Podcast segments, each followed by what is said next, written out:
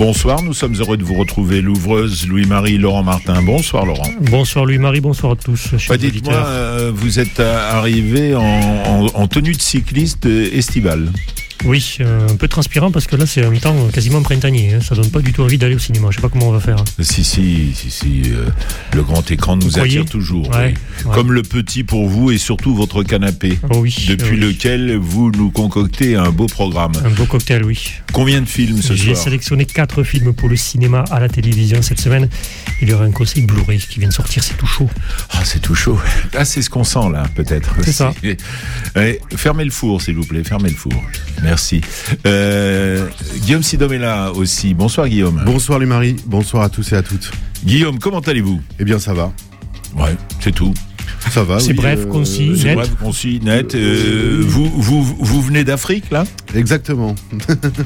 Vous arrivez directement, vous avez abandonné la Cannes, la Coupe d'Afrique des Nations. J'aime bien Cannes. Ça, C'est le festival de Cannes, c'est ça? C'est Ouais, joli, oui. presque, presque. Mais là, c'est euh, du ballon rond dont il s'agit. Vos équipes euh, favorites restent en lice pour la distinction ou la récompense finale plutôt? Ah oui, l'Égypte, oui. Ah ben oui, c'est vrai. Vous, eh oui, eh oui, eh oui. Par contre, le TFC a perdu la semaine dernière. vous faites. Voilà, c'était Ah, c'est c'était moins fini. beau. C'est fini pour la moins Coupe beau. de France, hein, c'est ça? Exactement. Ben tant pis, ils l'auront pas deux fois d'affilée.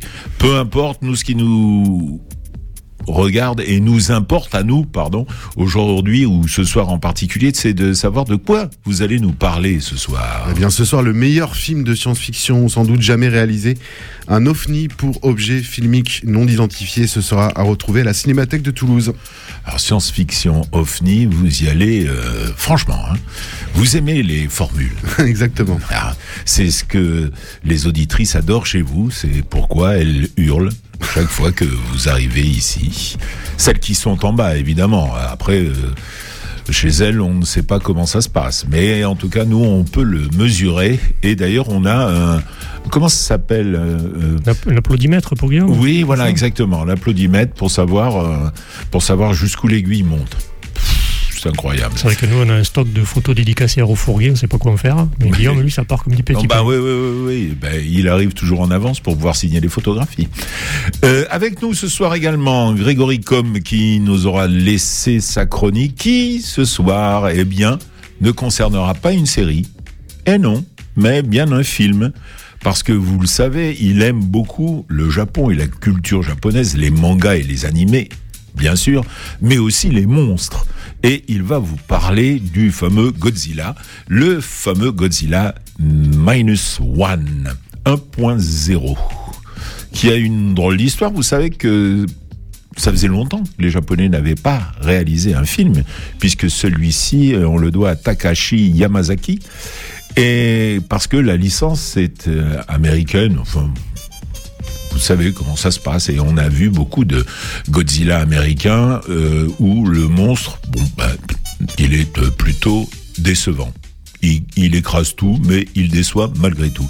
Eh bien, ce Godzilla, si cartonne et fonctionne très bien. Or, euh, les distributeurs n'avaient pas misé grand-chose dessus, ce qui explique pourquoi euh, vous trouvez sur les programmes que le film est sorti le 7 décembre alors qu'il est sorti euh, le 17 janvier ou le 10 janvier. Alors on comprend pas bien, mais qu'est-ce que c'est que cette histoire? Ben c'est simple. Les distributeurs n'avaient pas pensé à le proposer à la France. Il n'était sorti qu'au Japon et aux États-Unis, où dans ces deux pays, il a cartonné. Du coup, avec quelques pressions, on a pu avoir euh, une copie du film, mais il ne sera à l'affiche que jusqu'à la fin de la semaine. Alors, dépêchez-vous, seulement pour deux semaines, pour voir Godzilla Minus One, sinon on attendra que la Cinémathèque l'obtienne et nous irons le voir dans une rétrospective de monstres. Moi, mon préféré, c'est Godzilla contre Mothra, un film dans les années 60, c'est assez extraordinaire. On sait peu qu'il y avait un autre monstre qui s'appelait Mothra, qui ressemblait alors Ah, une, une mythe. une mythe, oui, voilà, c'est ça. géante. Je, je sais pas, j'hésitais entre le papillon et la mythe, mais la mythe, c'est une mythe géante, euh, et la mythe géante affrontait Godzilla. C'était extraordinaire. Vous avez entendu sa voix. Franck Lubé est avec nous également. Franck Lubé qui vient de la cinémathèque directement. Il a abandonné les bobines pour venir nous, nous voir et parler avec nous d'une des programmations de la Cinémathèque qui qui se tient euh, depuis euh, le 11 janvier dernier et qui euh, durera jusqu'au 13 mars prochain et qui s'appelle Sortie d'usine. Oui. Ah, ben, oui, sortie d'usine, euh, ben, finalement on se dit que c'est normal que vous ayez pensé une fois à cette programmation parce que le premier film euh, des Frères Lumière, c'est une sortie d'usine. Oui, oui, absolument. Bonsoir Lou-Marie, bonsoir tout le monde. Bon, Mais euh, oui, oui, c'est un euh, oui, oui, c'est un des, des, c'est un des tout premiers, c'est un des tout premiers euh, films Lumière. Enfin, il y a eu d'autres films avant, mais bon voilà. Mais euh, oui, oui, c'est un film important. Les, les- les frères Lumière et donc euh, sortie d'usine. Alors là, on va aller, euh, on va aller se promener euh, partout dans le monde, un peu vers les États-Unis, la France, on ira dans l'est, on- de- dans l'Europe de l'Est, en, Chine, Chine, ouais. et on verra euh, comment vous avez bâti cette programmation et sur quoi vous êtes-vous basé pour euh, trouver ces sorties d'usine? Eh, eh bien, euh, vous voulez qu'on en parle maintenant Ou- Oui, dites-moi, c'est un teaser pour euh, Bah, appâter le en fait, c'est, euh, à la base, c'est une idée de, de Julie, euh, Julie Dragon, hein, ma euh, collègue. Vous savez, on est trois à travailler Oui. la programmation. Souvent, c'est moi qui vais en micro, mais il y a Fred qui vient aussi régulièrement et Julie qui n'aime pas parler dans le micro. Et euh, on aime bien, on aime bien travailler des euh, euh, des espaces. Qui peuvent être des espaces de cinéma. Et Julie a eu cette idée en fait de, euh, de l'usine. Et euh, bah, comme toujours, quand on travaille sur une programmation, d'abord il y a une idée, et puis ensuite on commence à regarder des films, on fait des listes, on regarde et on euh, et du coup on voit de plus en plus de films et on se dit tiens il y a vraiment il y a quelque chose.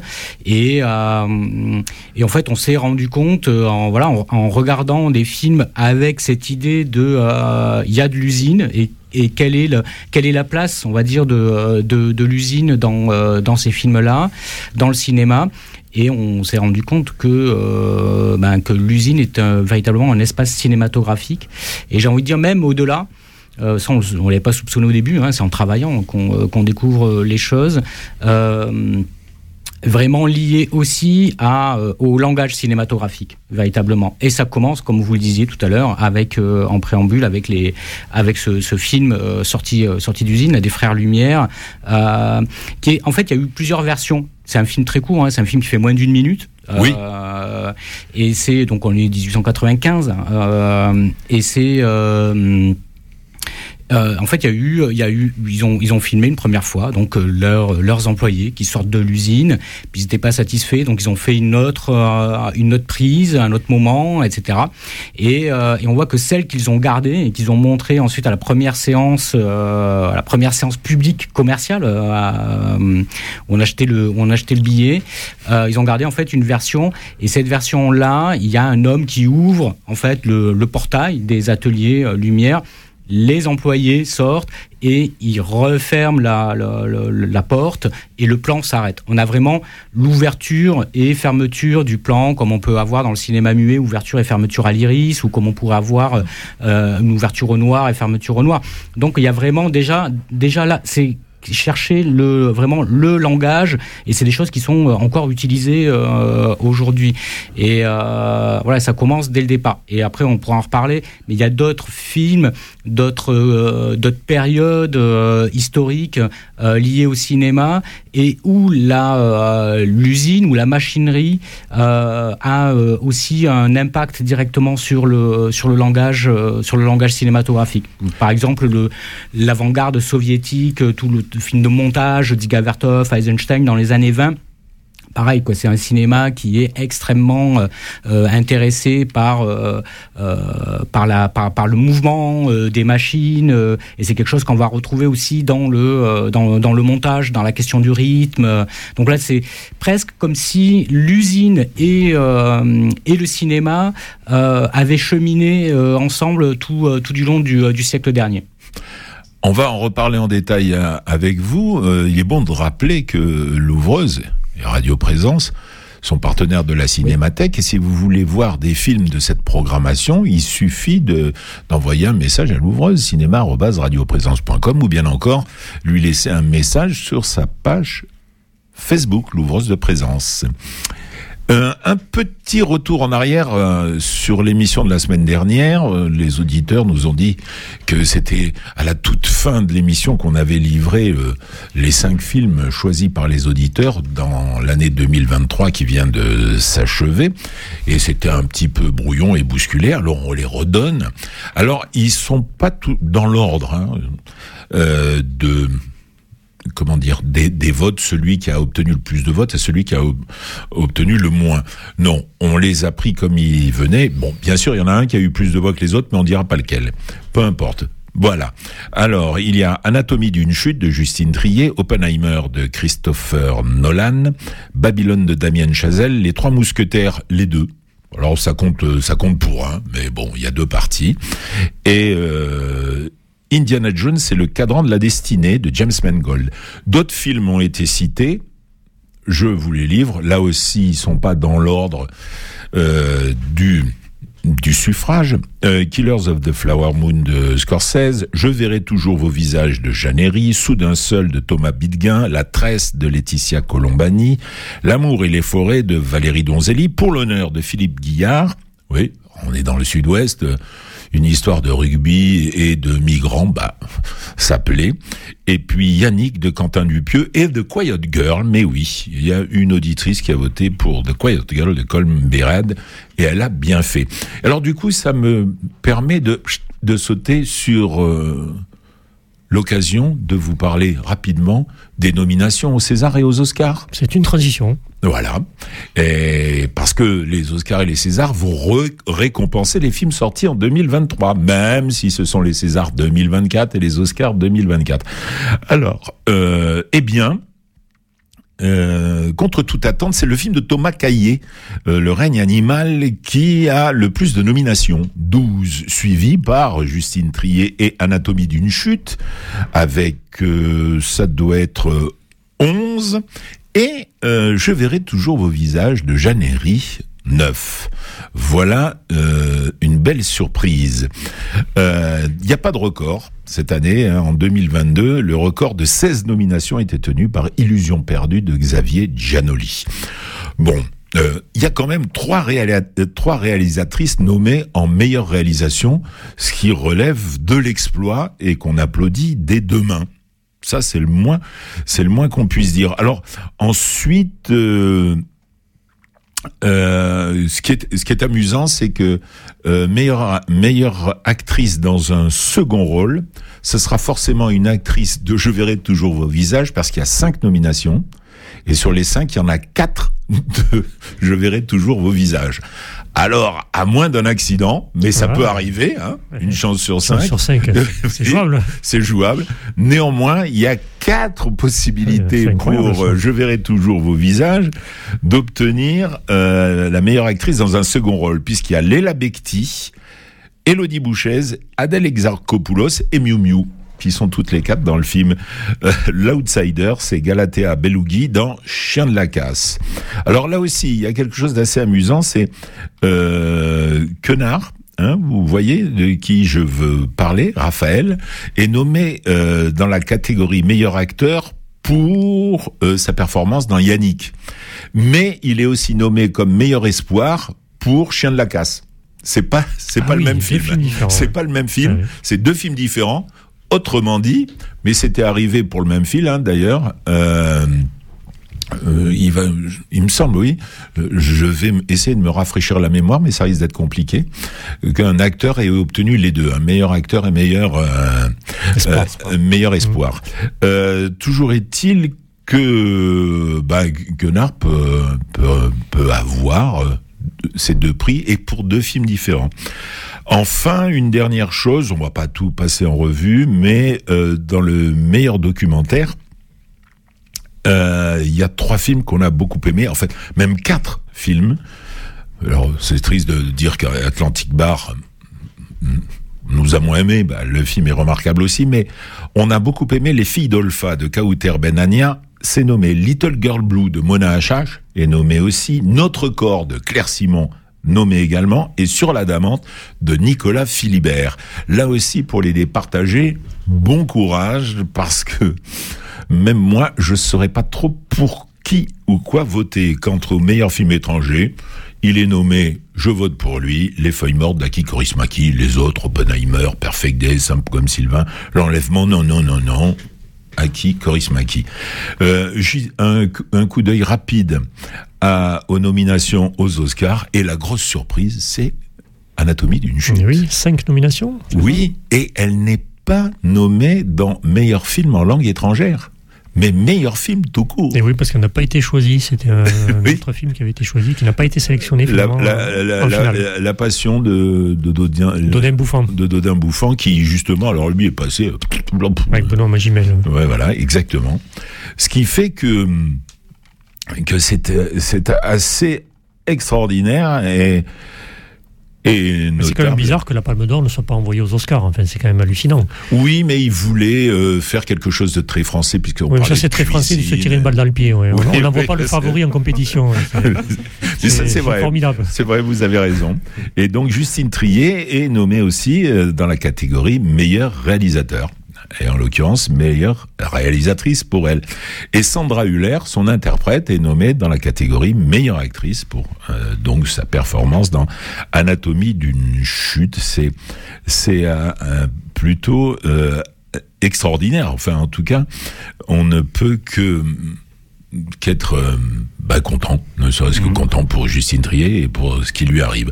Voilà notre euh, clin d'œil à l'année 2023, aux nominations et, aux, et à ces compétitions qu'on découvrira d'ici la fin du mois de février. Et on aura les résultats. On espère, on croise les doigts, que la petite statuette et euh, la, la, la compression de César, eh bien, se dispute la place sur l'étagère. euh, de la bibliothèque de Justine Trier, ce serait. J'espère qu'elle a une grande cheminée parce que je pense qu'elle va ramasser pas mal. ouais.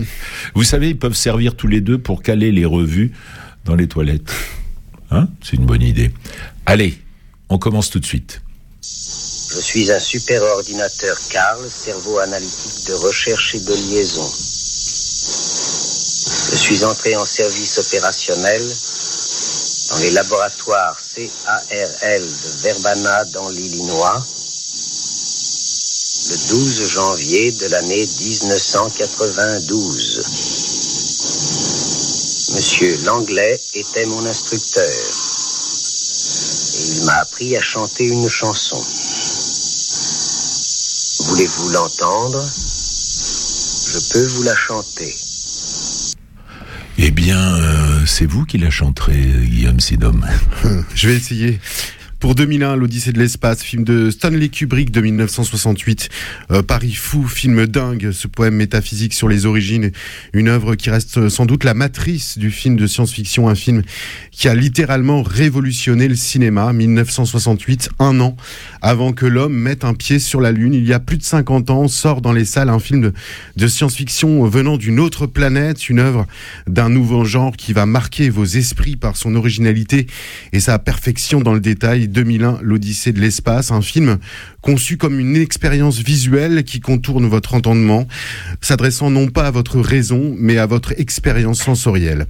Pourtant, au printemps 1968, quand le film sort, eh bien l'accueil de la critique est glacial. Et lors de l'avant-première à Washington, 241 spectateurs quittent la salle avant la fin de la projection. Le nouveau film 2001, l'Odyssée de l'espace, est donc loin de faire l'unanimité. Une célèbre critique de l'époque écrit même Ce film est une absence d'imagination monumentale. Il faut dire qu'à l'époque, sur le grand écran, eh bien, les spectateurs découvrent un film de science-fiction d'un nouveau genre, vous offrant une vision de futur inédite, des vaisseaux spatiaux d'un réalisme incroyable, des tunnels euh, d'images psychédéliques. Kubrick vous propose ici une sorte de conte métaphysique, une épopée à la fois technologique et, mystique. 50 ans plus tard, le film est devenu culte. Il a inspiré des générations de cinéastes. Voici donc un ovni cinématographique ou plutôt un ovni pour objet filmique non identifié. Et pourquoi associez-vous l'image d'un soleil avec le début d'Ainsi par les Zarathustra euh, du compositeur allemand Richard Strauss? La, ré- la réponse tient en deux mots. Stanley Kubrick, le réalisateur, utilise la musique hein, du compositeur au début de son film 2001, l'Odyssée de l'espace. Une séquence devenue mythique grâce à ce chef-d'œuvre cinématographique ainsi euh, par les Zarathustra, le poème symphonique de Richard Strauss, devenu donc euh, la musique emblématique du film. Cette musique et ce film sont associés à jamais. Et un demi-siècle après la découverte de cet ovni du cinéma, un élément ressort encore dans toutes les bouches, critiques, spectateurs, professionnels du cinéma, à savoir la musique. Parce que le langage est très peu présent dans ce film. Oui, dans 2001, l'Odyssée de l'espace, la première ligne de dialogue n'intervient en effet qu'à la 25e minute. Stanley Kubrick utilise donc la bande son comme appui, inspiration et œuvre d'art à part entière. Il y a en effet beaucoup de séquences euh, contemplatives dans le film, ce film qui devient une inspiration euh, pour sa qualité artistique et scientifique pour de nombreuses générations jusqu'à nos jours. Et ce dernier n'intéresse pas que les cinéphiles, les cinéastes, mais aussi et surtout les scientifiques. Vous voyez en effet à l'écran des révolutions à peine imaginable à l'époque, il y a un demi-siècle donc, l'iPad, cette espèce de tablette que les astronautes utilisent. L'ordinateur Hall 9000 est lui-même un ordinateur très particulier, euh, puisqu'il y a des petits cristaux qui sont insérés à l'intérieur qui ressemblent aux fameux monolithes. Et au niveau des effets spéciaux, vous êtes ici dans un réalisme absolu. Euh, le réalisateur euh, Stanley Kubrick va inventer des nouvelles techniques pour créer sous vos yeux de spectateurs du jamais vu. Et le seul Oscar que reçoit le cinéaste américain, c'est pour ses effets spéciaux, le maquillage, la projection frontale, vous savez, l'ancêtre du fond vert, les vaisseaux, des maquettes hyper réaliste aussi. Alors l'histoire, Guillaume, quelle est-elle Eh bien, à l'aube de l'humanité, dans le désert africain, une tribu de primates subit euh, les assauts répétés euh, d'une bande rivale qui lui dispute un point d'eau. La découverte euh, d'un monolithe noir inspire au chef des singes assiégés un, un geste inédit et décisif, brandissant un os. Il passe à l'attaque et massacre ses adversaires. Le premier instrument est né. Et en 2001, 4 millions d'années plus tard, eh bien, un vaisseau spatial évolue en orbite lunaire au rythme langoureux du beau Danube bleu et à son bord, eh bien le docteur Heywood Floyd enquête secrètement sur la découverte d'un monolithe noir qui émet lui euh, d'étranges signaux vers Jupiter et 18 mois plus tard, eh bien les astronautes David Bowman et Frank Poole font route vers Jupiter à bord du Discovery, les deux hommes vaquent euh, sereinement à leurs tâches quotidiennes sous le contrôle toujours donc d'All 9000, un ordinateur exceptionnel doué d'intelligence et de parole. Et eh bien cependant, sans doute euh, plus humain que ses maîtres, l'ordinateur commence à donner des signes d'inquiétude. À quoi rime cette mission? Et que risque-t-on surtout de découvrir sur Jupiter? Ce film euh, visionnaire est un véritable poème métaphysique sur les origines et le destin de l'humanité, une sorte d'odyssée de l'espèce. Il vous fait surtout rêver sur une réalité et voir ce qu'il y a derrière cette dernière. Un film mystique, technologique, philosophique et même en quelque sorte religieux. Un film sur les rapports de l'homme avec l'univers, avec ses forces supérieures donc, avec Dieu. Matrice du film de science-fiction 2001, l'Odyssée de l'espace. Et donc une splendeur à retrouver donc ce samedi 27 janvier, 21h à la Cinémathèque de Toulouse. Séance de rattrapage le jeudi 7 mars, toujours à 21h dans le cadre du cycle Intelligence artificielle jusqu'au jeudi 14 mars prochain. Retrouvez toute la programmation sur la cinémathèque de Toulouse.com, également disponible en Blu-ray et DVD chez Warner Bros. Et d'ici là, ouvrez l'œil et le bon, et surtout, allez au cinéma.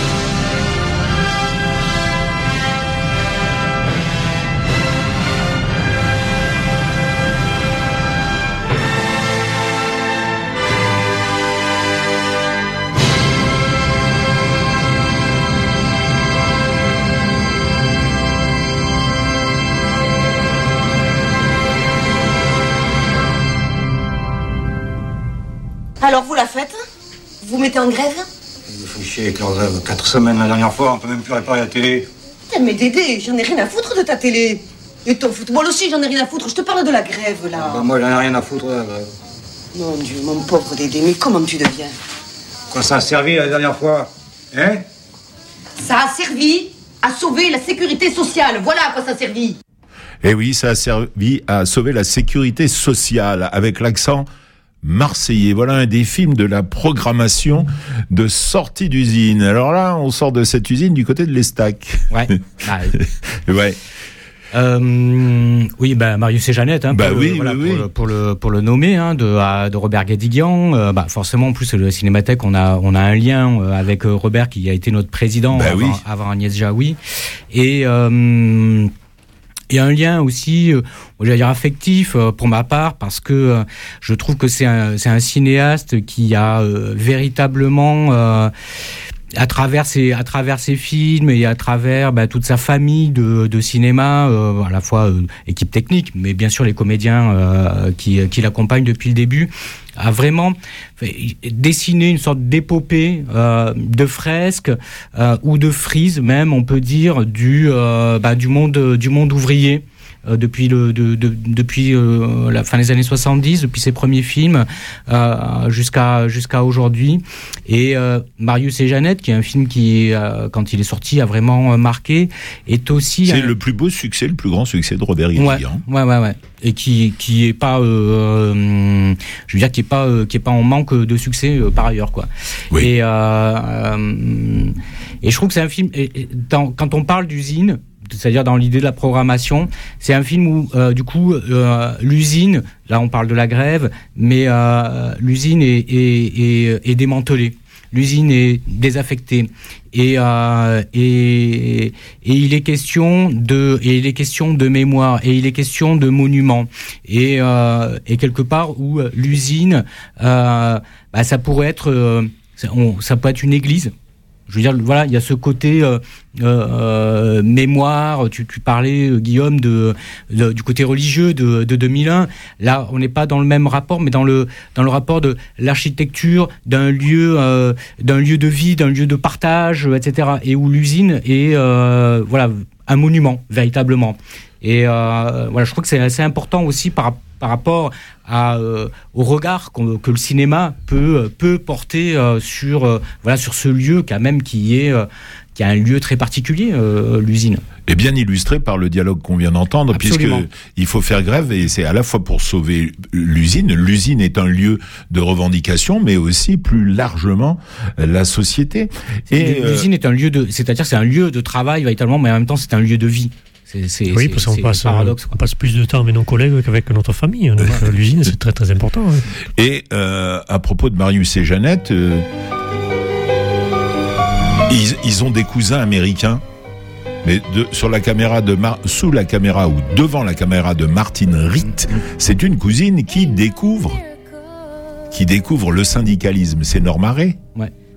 Elle est euh, là aussi. Il y a quelque chose qui se passe dans cette usine américaine. Oui, oui, complètement. Mais c'est alors et c'est intéressant parce que c'est euh, enfin intéressant de s'arrêter juste au- au-delà de, la question cinématographique, mais du euh, de hum, du mode de fonctionnement des syndicats.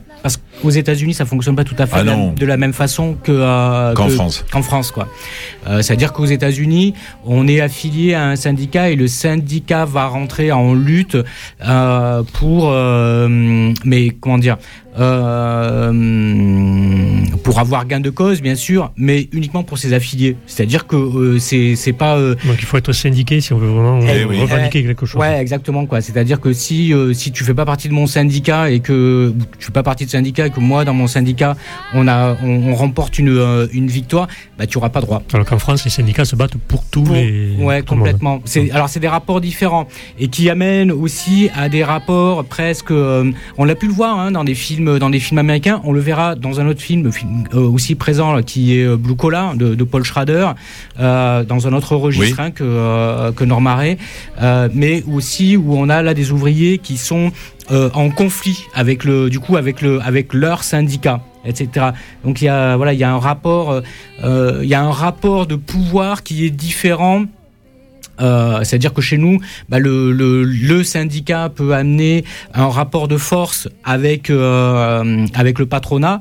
Euh, et aux États-Unis, il peut y avoir aussi un rapport de force entre les bah, ouvriers et les syndicats et etc. Sans parler des questions de, de mafia qui peuvent qui peuvent traîner aussi dans les dans les environs. C'est d'ailleurs, je crois que des États-Unis vient de l'expression jaune. Euh, désignant les briseurs de grève, ceux qui oui. euh, ceux qui travaillent malgré l'appel à la grève. Mais vous savez d'où ça vient? Oui, une histoire de, de, journaux qui ont remplacé des vitres brisées euh, d'un syndicat où il y avait des justement des briseurs de grève hein, et ce journal avait des feuilles jaunes. Ah, ça vient de là ah, Parce eh que ben moi j'avais oui. une autre. Euh, j'avais. Ah ben allez-y, peut-être que ah, la mienne c'est une ça, légende. Ça c'est l'équipe avec le maillot jaune du Tour de France. Oui. Ah non, mais c'est peut-être moi qui. Euh, c'était. Moi, je, je, pensais que ça de que ça venait en fait des euh, des travailleurs, euh, des immigrés chinois. Euh, qui, enfin, que c'est vraiment euh, raciste. Euh, oui. C'est-à-dire que, ben, du coup, s'il y avait un mouvement euh, de grève, ben, en fait, les, ben, on faisait appel à, à une main d'œuvre immigrée et que du coup, ben, les Chinois travaillaient et du coup, ça cassait et donc on les appelait jeunes. Mais peut-être que c'est une pas une bonne. et, et, bien, il va et falloir bien, enquêter. Il va falloir enquêter, va falloir enquêter et on propose aux auditeurs de, de, nous aider. Ouais. cinéma@radioprésence.com ou laisser un message à l'ouvreuse. En attendant de messages et Laurent, dites-nous ce qu'on peut voir cette semaine au cinéma, les nouveaux films. Quels sont-ils? À l'affiche cette semaine, Le Dernier des Juifs, euh, le premier film de Noé Debré avec Michael Zindel, Agnès Jaoui et Solal Bouloudine. C'est l'histoire de Belisha qui a 27 ans, qui mène une vie euh, de petit retraité. Hein. Il va au café, il fait le marché, il flâne dans la cité, un peu comme vous, Guillaume. Euh, il vit chez sa mère Gisèle, qui sort très peu et à qui il fait croire qu'il est solidement intégré dans, la vie active. Euh, le vent tourne quand Gisèle s'aperçoit qu'ils sont les derniers juifs de leur cité. Et elle se convainc euh, qu'il faut qu'ils partent eux aussi. Belisha, lui, n'en a pas très envie, hein, mais pour rassurer sa mère, il lui fait croire qu'ils préparent leur départ. Euh, décalant quelque peu le titre du fameux roman d'André Schwarzbart, Le dernier des justes, tout en reprenant littéralement celui de l'essai de Jacques Derrida, euh, la comédie de, Noé Debré, qu'on connaît bien, c'est un scénariste assez prolifique, hein, on lui doit la, série notamment Parlement. Euh, de cette comédie s'articule autour d'une même intuition l'idée fixe et cruciale d'une disparition annoncée. Et si la saga de George Bart euh, s'achevait aux portes d'un camp de concentration, le présent film est quand même un peu plus gai, un peu plus. Euh, c'est une chronique contemporaine qui navigue dans des eaux beaucoup plus calmes. Euh, il y a pourtant une menace réelle, celle d'un antisémitisme que les événements récents ont, tragiquement rendu plus saillant encore. Le film se veut une histoire individuelle, donc celle de Belisha, qui avec ce jeune acteur, hein, qui est vraiment une révélation, Michael Zindel, qui est plutôt un héros euh, décontracté, lunaire, euh, un peu tragique, euh, lucide aussi, un peu rêveur et puis charmeur. et donc ce bientôt trentenaire cohabite avec, sa mère Atrabilaire, jouée parfaitement par Agnès Jaoui, inquiète elle de voir la communauté juive de Sarcelles donc réduite à peau de chagrin. Tous ces noirs, où sont les arabes? insiste-t-elle, effrayée. Belisha dédramatise ce qui peut l'être. Il trompe l'angoisse maternelle, hein, comme autant de, brèches comme ça à colmater. Et en dehors du petit de pièce familiale, une vie insouciante, limite, limite inconséquente même, traduit une forme d'anarchisme doux, celui de refuser ce qui va de soi. Et à travers donc l'itinéraire de cet anti-héros, Noé Debré euh, prend à bras le corps la, la, violence sociale et culturelle qui plombe nos sociétés. Le cinéaste répond par une ouverture d'esprit euh, d'une réelle intelligence où le mélange black-blanc-beurre semble être un lointain souvenir. Louis-Marie, vous avez rencontré le réalisateur euh, Noé Debré. Et qui était avec son acteur principal, Michael Zandel, pour lequel il a écrit le film. En fait, il a écrit le film en pensant à lui. Et c'est vrai que, vous l'avez dit, ce personnage est au croisement de tous ces personnages qu'on peut voir à la fois dans les films mais aussi dans les BD. Croisons euh, Buster Keaton avec euh, Gaston Lagaffe, euh, Chaplin, euh, les Marx Un petit Brothers. côté Jean-Pierre Léo aussi. Il, a, il est peut-être lunaire, mais ouais. il est quand même un cousin éloigné de d'Antoine Douanel, alors qu'il est plutôt frère et frérot euh, avec les autres, parce que euh, vraiment il manque comme un arracheur de dents, mais on aime à croire ses mensonges et d'ailleurs sa mère, sa mère croit ses mensonges parce que elle n'est pas dupe non plus. Et le sujet du film, le dernier des Juifs, effectivement, euh, bah, le titre peut prêter à confusion. Et, et- et le vrai sujet de film, eh ben voilà, Noé Debré vous le donne. Le projet du film, c'était aussi de, de retrouver du comique de geste, du comique euh, de corps en fait. Euh, vous voyez la scène du Krav Maga, ils l'ont préparée avec euh, un comédien qui est clown. Et j'aurais dit, bah voilà, j'avais l'idée de la scène, il fallait que ce soit une scène où en fait le personnage de Belisha s'en sort, désarme le professeur, mais sans jamais vraiment faire de Krav Maga. Et donc Michael a travaillé avec un, un type qui fait du clown et ils ont ils m'ont proposé euh, différents comme ça moments euh, à l'intérieur de cette scène. Et ça, ça faisait vraiment partie du projet formel du film, cette idée de, de faire du comique de corps. Le comique de corps, c'est ça. Le comique de corps euh, qui sert donc la réalité de ce que véhicule le film, cet amour qui lie ces deux personnages euh, et qui, rend le film particulièrement attachant et touchant. Et, c'est ce garçon Belisha est, hors norme.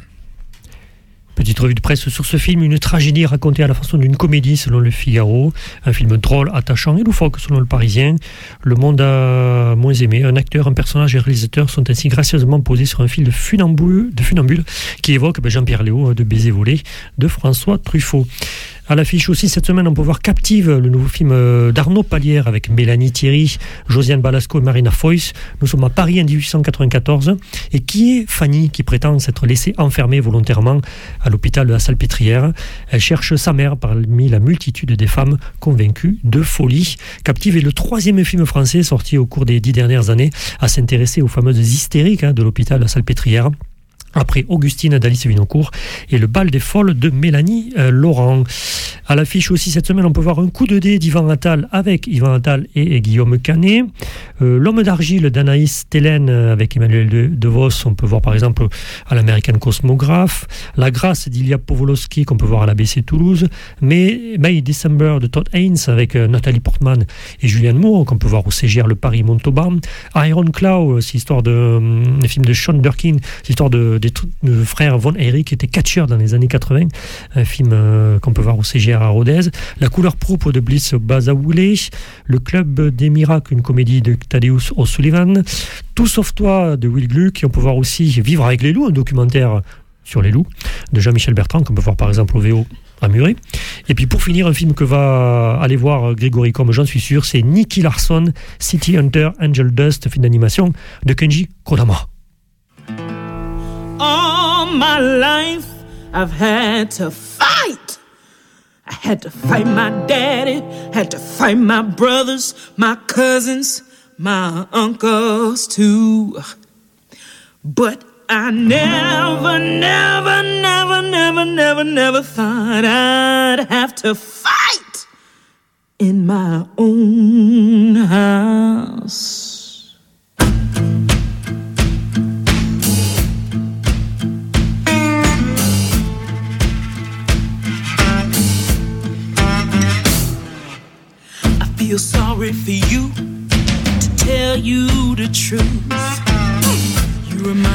Il y en a eu des adaptations d'un premier passage sur grand écran en 1985 sous la houlette de Steven Spielberg jusqu'aux planches de Broadway en 2005. L'œuvre d'Alice Walker, La couleur pourpre, témoignage vibrant d'une Amérique ségrégationniste et patriarcale, pardon, eh bien, s'offre une nouvelle vie euh, sous la caméra d'un monsieur dont le nom est euh, pas facile à dire, Blitz Bazavul, et qui va chercher, qui va piocher un peu du côté du théâtre, un, peu du côté de la comédie musicale du film pour donner euh, bah, cet ensemble qui fonctionne plutôt pas mal et avec ses parties euh, chantées assez extraordinaires. Ici, euh, laissez-moi retrouver mes petites notes. C'est Daniel Brooks qui interprète cette chanson Elle No.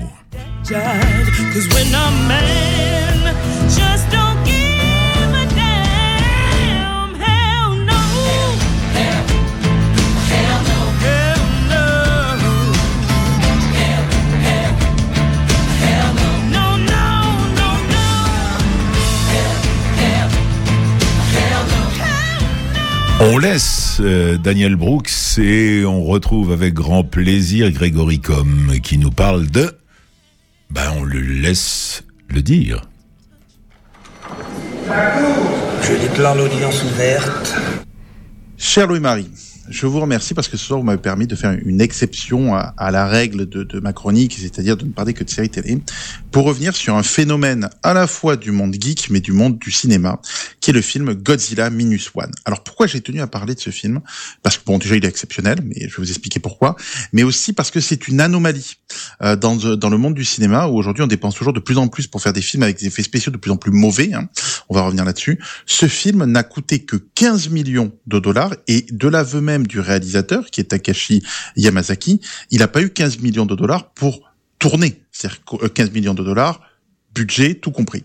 Euh, et ce film qui avait été euh, programmé en France que quelques jours vient d'être reprogrammé au regard du succès et au regard de l'événement qu'il est devenu dans le monde du cinéma. J'espère que ça va donner une leçon aux producteurs du monde entier qu'en fait on peut à bas coût faire un excellent film avec des excellents effets spéciaux quand on a un vrai savoir-faire et quand on a un réalisateur qui sait justement tenir euh, à la fois les délais et son équipe et pas faire n'importe quoi et pas changer le scénario toutes les deux secondes. Donc, ça parle de quoi Godzilla Minus One?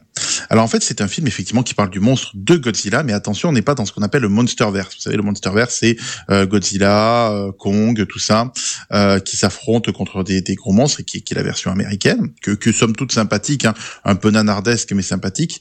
Là, on est vraiment sur un Godzilla destructeur, sur une période d'après Seconde Guerre mondiale, avec avec le Japon qui a été qui, a été défait et qui est, certains disent, en mode presque post-apocalyptique, c'est vrai, avec euh, un Japon qui est détruit et qui est à genoux, et, et, des Japonais qui ont évidemment euh, du mal à, se remettre de, de l'après-guerre.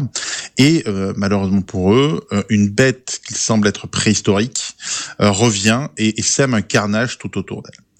Euh, alors le choix déjà de, de la Seconde Guerre mondiale est excellent parce que on revient propos original de Godzilla, qui est de nous parler à la fois du traumatisme des Japonais après la guerre et de faire une critique sociétale. Oui, un film Godzilla, c'est avant tout une critique sociétale.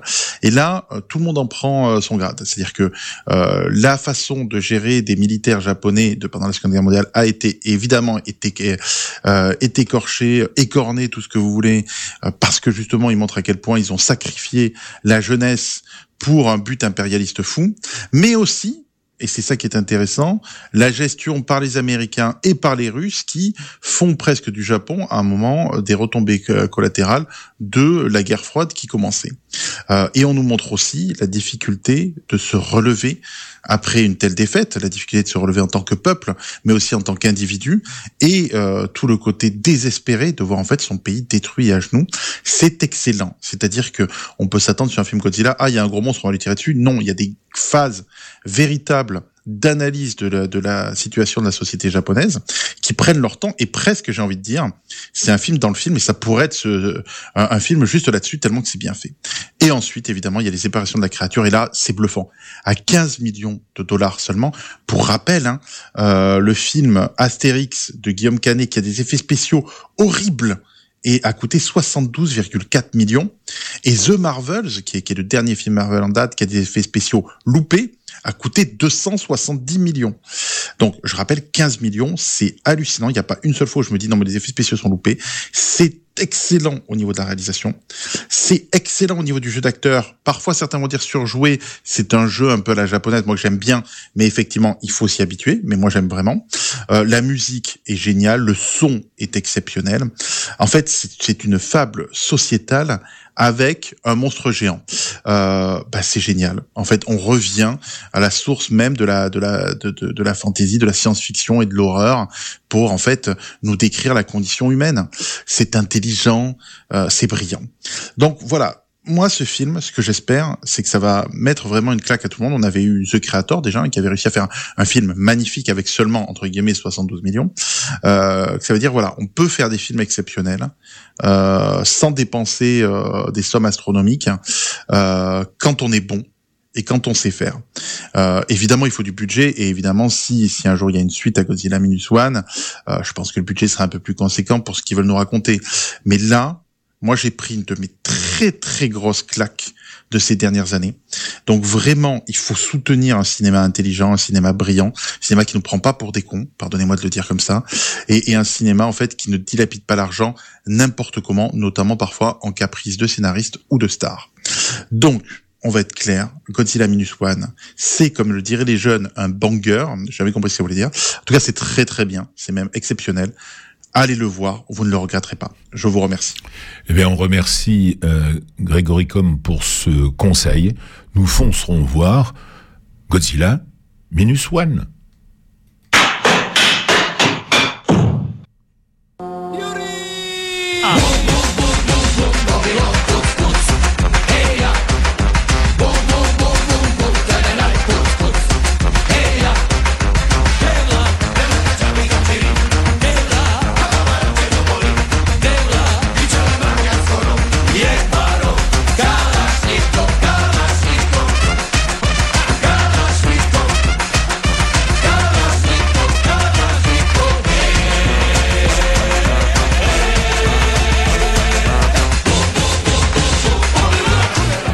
Goran Brekovic avait écrit en 1995 Kalachnikov pour le film d'Emir Kusturica, Underground, qui obtint à, ce moment-là, enfin en 1995, la Palme d'Or. C'était la deuxième pour Emir Kusturi- Kusturica à Cannes. Alors, notez, samedi 27 janvier à l'American Cosmograph à Toulouse, vous pourrez voir la version XXL d'Underground, à savoir cette fameuse version de 5 heures et 16 minutes en deux parties. La première à 13h45 et la deuxième à 16h45. Une fois, une seule, vous passez l'après-midi au Cosmo et vous voyez Underground en entier. Et vous entendrez évidemment Kalachnikov. Sinon, rapidement, au chapitre des reprises sur le grand écran, il y a Tenet euh, euh, de Christopher Nolan, lundi 29 à 17h45 au Gaumont-la-Bêche, et Le Loup de Wall Street de Martin Scorsese, euh, le même jour, mais à 21h et en VO. Le premier est en VF. Au Wilson, le pâté Wilson, qui veut la peau de Roger Rabbit ben, on sait que c'est un copain de Guillaume et il lui sauve sa peau, d'ailleurs, justement. Zemeckis 88, lundi prochain 29 janvier en, à 20h et dans sa version française.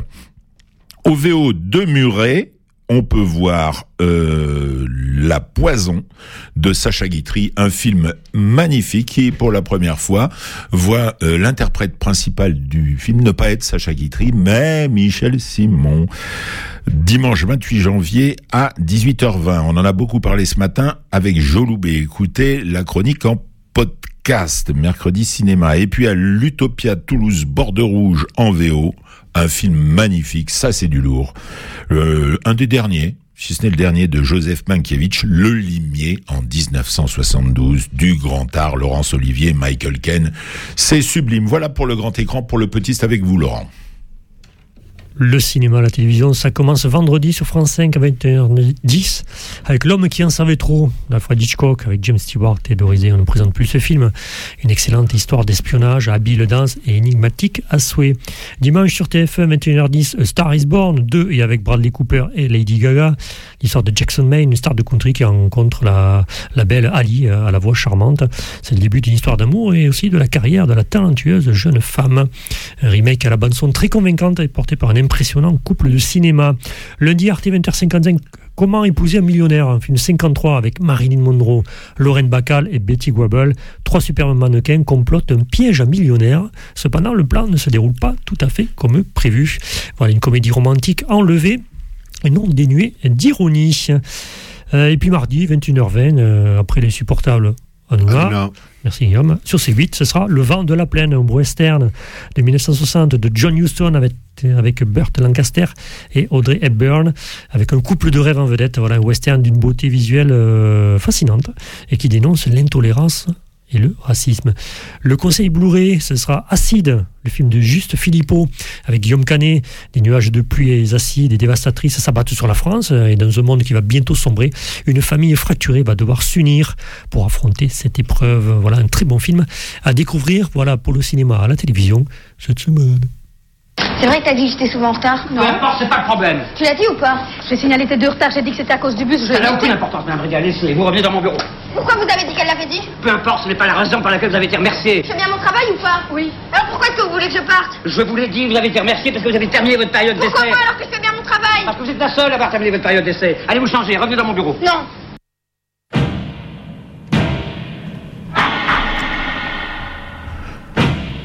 On a reconnu euh, la la revendicative ou revendicatrice, je sais pas comment la qualifier, Rosetta des frères Dardenne que vous proposez dans cette euh, programmation sortie d'usine, euh, Franck Lubé, et puis la musique qu'on entend.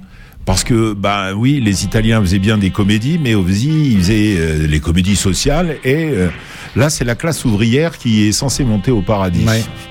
C'est du lourd. Ah là, c'est du. Oui, oui. Pietri. Elio Pietri. ouais. Bon, on est toujours après avec les avec les, les, les- avec les Italiens effectivement dans ce côté euh, on peut dire la la, comédie peut être euh, tragique et, et le drame peut euh, peut être tout à fait tout à fait drôle quoi. Et Gian Maria Volonté qui descend de son cheval et devient, devient un ouvrier. Ouais, ouais, ouais. Mais ça montre, ça, ça montre la, la, un petit peu le panel.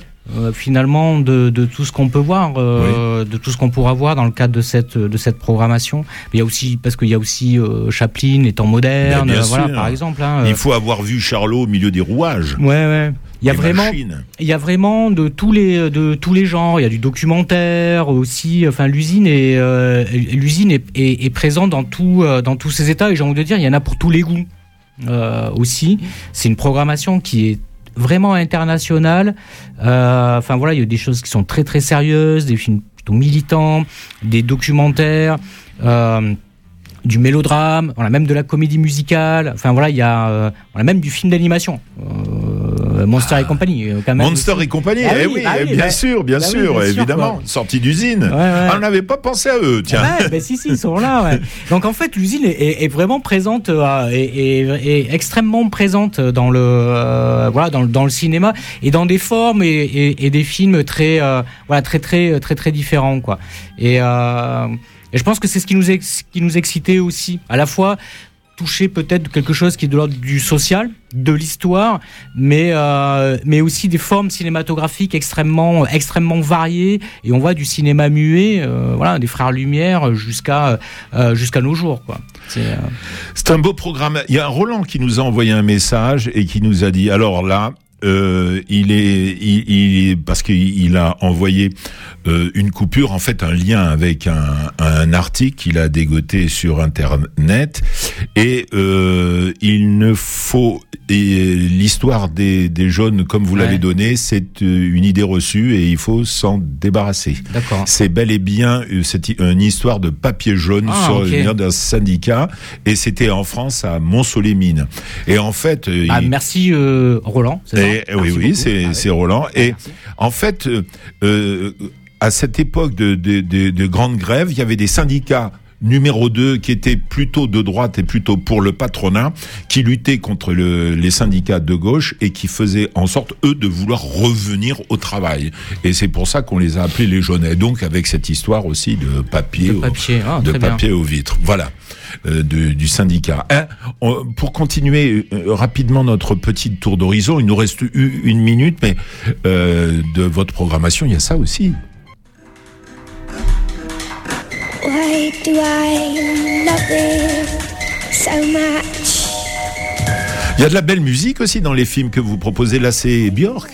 Ouais. Dancer in the Dark. C'est Dancer in the Dark. Bah, c'est le côté justement comédie musicale, euh, comédie musicale sombre. euh, et, et c'est euh, et, euh, et, du coup je reviens à ce que je disais tout à l'heure par rapport à la à la question du, euh, du, du langage cinématographique, mais aussi qui est euh, lié aussi à des questions euh, techniques, euh, technologiques. Et il y a cette fameuse scène danse avec, vous savez, sur le train il y a, je sais plus, il y avait une centaine de caméras. C'était des caméras, des DV. C'était quelque chose d'assez d'assez nouveau aussi à l'époque, quoi, au moment de, au moment de, de- au moment de la sortie, quoi. Et, euh, et donc c'est aussi une esthétique, euh, c'est euh, voilà, c'est aussi un, euh, toujours un, un langage au-delà même de la question, la comédie musicale, voilà. et, et une ouvrière qui va finir par perdre la vue. Oui, c'est ça. Ouais, ouais, complètement. Et on voit Björk, donc. euh, C'est Björk qui joue le, qui, voilà, le, qui- qui- le rôle de cette jeune femme qui Ouais, chante là, et il y a aussi Catherine Deneuve dans le film. Oui, oui, absolument. Un, un- un film à, à découvrir, une très belle programmation, très éclectique, vous l'avez souligné, Franck Lubet. Euh, on va s'y précipiter parce que euh, parce que parce qu'on aime ces films et parce que aussi on peut vous y inviter. Euh, cinéma@radioprésence.com un petit mot à l'ouvreuse et tout est bon. Euh, on se, on va se quitter avec euh, avec Björk, mais on vous donne nos coups de cœur, messieurs. Les coups de cœur, le dernier des Juifs, Captive, Iron Claw et sortie d'usine à la Cinémathèque. La couleur pourpre, la cinémathèque sortie d'usine, intelligence artificielle. Le dernier des Juifs, pour moi, captive d'Arnaud Despalières, est évidemment sorti des- d'usine, et le génie Guitry à redécouvrir euh, mal aimé du cinéma. Bah, il en faisait beaucoup, mais il faisait de bien belles choses quand même. Merci Franck Lubé. Merci à vous. Merci messieurs. Bonne soirée et à mercredi. Euh, à radioprésence.com pour le podcast. Salut.